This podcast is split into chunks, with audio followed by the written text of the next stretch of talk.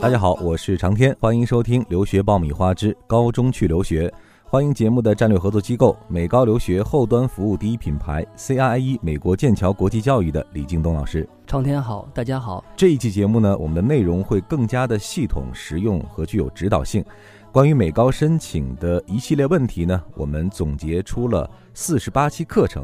听完之后呢，我想大家对于美高申请会更加的胸有成竹。此外呢，作为粉丝福利，我们还成立了留学爆米花直通美高家长会，欢迎我们的听友踊跃申请参与。你还在为选校焦虑？你还在为文书苦恼？爆米花留学工作室二零一八年申请开始招生，从业十年以上的留学导师全程亲自办理，贴身指导，帮你成功迈入国外名校。联系我们，请关注微信公众号“留学爆米花”。获取美高留学资讯，免费参加美高入学测评，加入直通美高家长会，大家都可以关注我们的微信公众号“留学爆米花”。新一季的高中去留学，我们的第一课讲什么呢？还是一个大家关注的老话题哈，就是什么样的学生适合高中去美国读书？李老师，这个问题应该是你从业这么多年最经常被问到的一个问题吧？呃，几乎我遇到的每一个家长都会有问，嗯，尤其是。呃，那些对孩子的这种未来的期望比较高的这样的家长，问的频率会更高一点，更希望能找到一条比较便捷的一个途径。嗯，我觉得这个问题背后其实暗含着两种心态哈，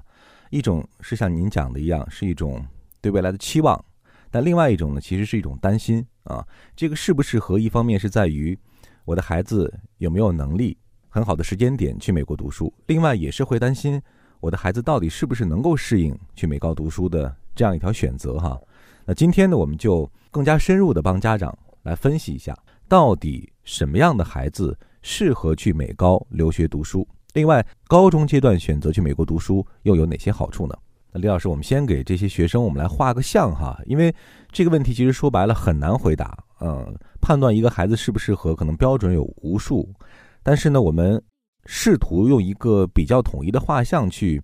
帮家长去对照一下啊。我们标准的这个这个适合美高的孩子是一个什么样子？大家再去看，哎，我们的孩子是不是符合这样一个标准？那如果要做这样一个画像的话，您觉得适合去美高读书的孩子身上应该具备哪几条因素？从我们呃送出去的这么多美高的孩子来看呢，大部分的这样的比较呃适合去美高去读书的学生呢，基本上会具备这样的几条的一个特点。第一特点呢，就是说。独立生活的能力很强，呃，第二个特点呢，就是他适应不同学习环境的能力很强。第三个特点呢，就是他有一种开放的心态去接受不一样的生活方式。基本上有这三点，就能看到学生在我们的美高里面读书，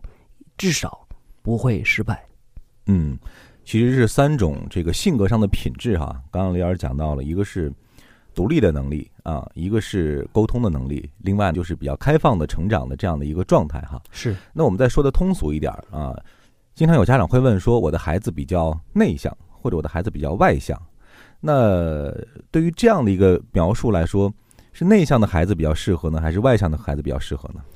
呃，从实际的案例来看呢，呃，内向跟外向的孩子，实际上在去美高读书的时候呢。呃，他们并没有很明显的特点，说外向的孩子成功率高，内向的孩子成功率低。那么实际上还是说，呃，因为内向跟外向只是一种外在的表现，或者是家长眼睛里面看到的孩子。但是真正的把孩子放到一个国外的不同的环境里面，就会发现这个孩子跟在家长的眼睛里面或者家里面的表现，可能就是有很多不一样的地方。嗯，因为我们都知道，在国内有这样一种习惯。或者是一种传统吧，就是管理孩子会比较严格，会按照父母、按照爷爷奶奶、姥姥姥爷，呃这样的一种标准去塑造孩子。那么可能呢，孩子有很多自己的想法，但是由于这个环境的压力，让孩子呢很多时候在家里面不敢去完全的表现自己的特点。所以我们经常会看到家长带来的孩子跟孩子自己过来的这样。状态是完全两回事儿的。嗯，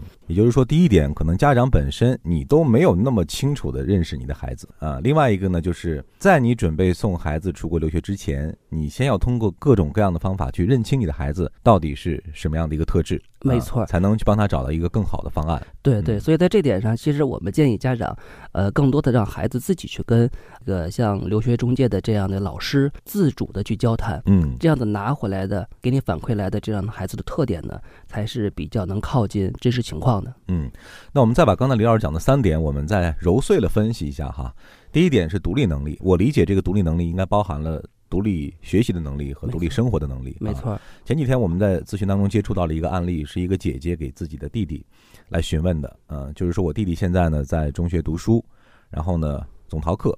然后呢老师的管教呢也是不是很服从啊，但是他说弟弟很聪明，在学习上呢也很有灵气儿。他说之前听过你们节目讲说这种比较外向的呃比较活泼的学生啊，或者说这种男生哈，出国留学之后很可能会给他一个不一样的改造呃、所以他觉得哎是不是可以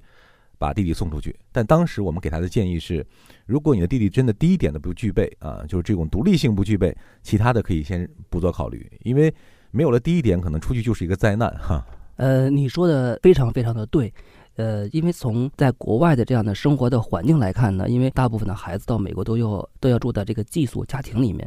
美国的家庭呢会给你很大的空间，你自己管理自己，包括你的学习，甚至于包括生活。这个呢就造成了它不像我们在国内这样被父母看护的这么严密。嗯所以，如果这个如果这个独立生活的能力不强的话，那么在那边你会陷入很大很大的困境。嗯，而且除了这个生活之外，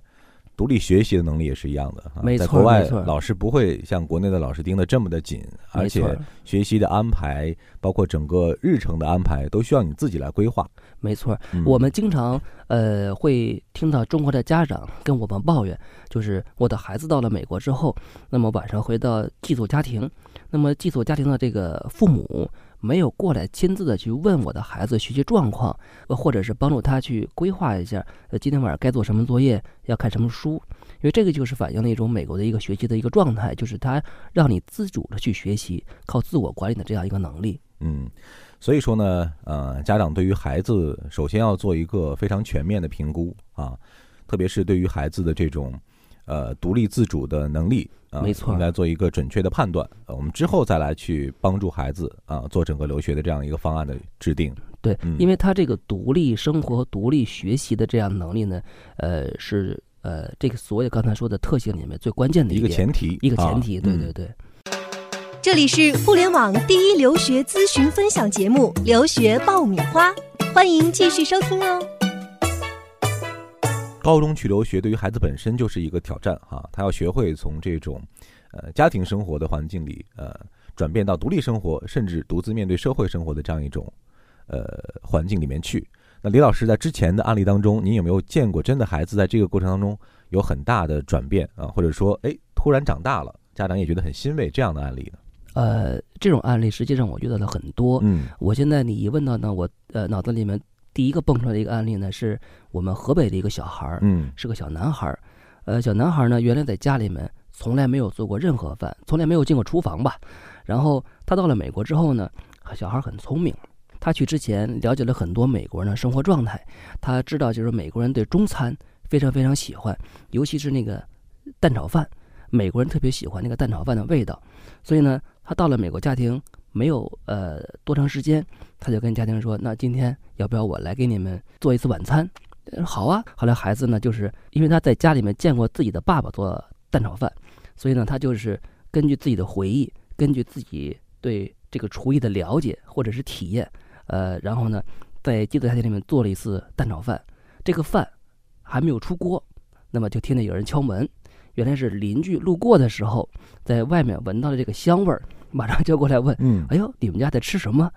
后来说：“我们这个中国小孩在做蛋炒饭，啊，能不能有我一份儿？”嗯 然后就凭这个蛋炒饭，他迅速的打开了他在这个社区的，呃，生活的这样的一个融洽的程度。因为这是我们早期遇到的一个孩子，在嗯二零一二年遇到的，呃，有过这样的案例之后呢，我们会拿到学生的这个录取之后，我们会提前的跟家长这边去建议，嗯，那么你们在孩子出国之前，给他做一些这方面的训练，嗯起码是让他看一看怎么做，他知道这个步骤。到了国外之后呢，我觉得他怎么做都会比美国那个东西要好事很多。嗯，那今天这期节目呢，我们是从概括的角度来分析一下啊，到底什么样的孩子适合去呃美国读高中？另外，着重从这个生活和学习的独立性上啊，给大家提一个醒啊，这是我们要出国留学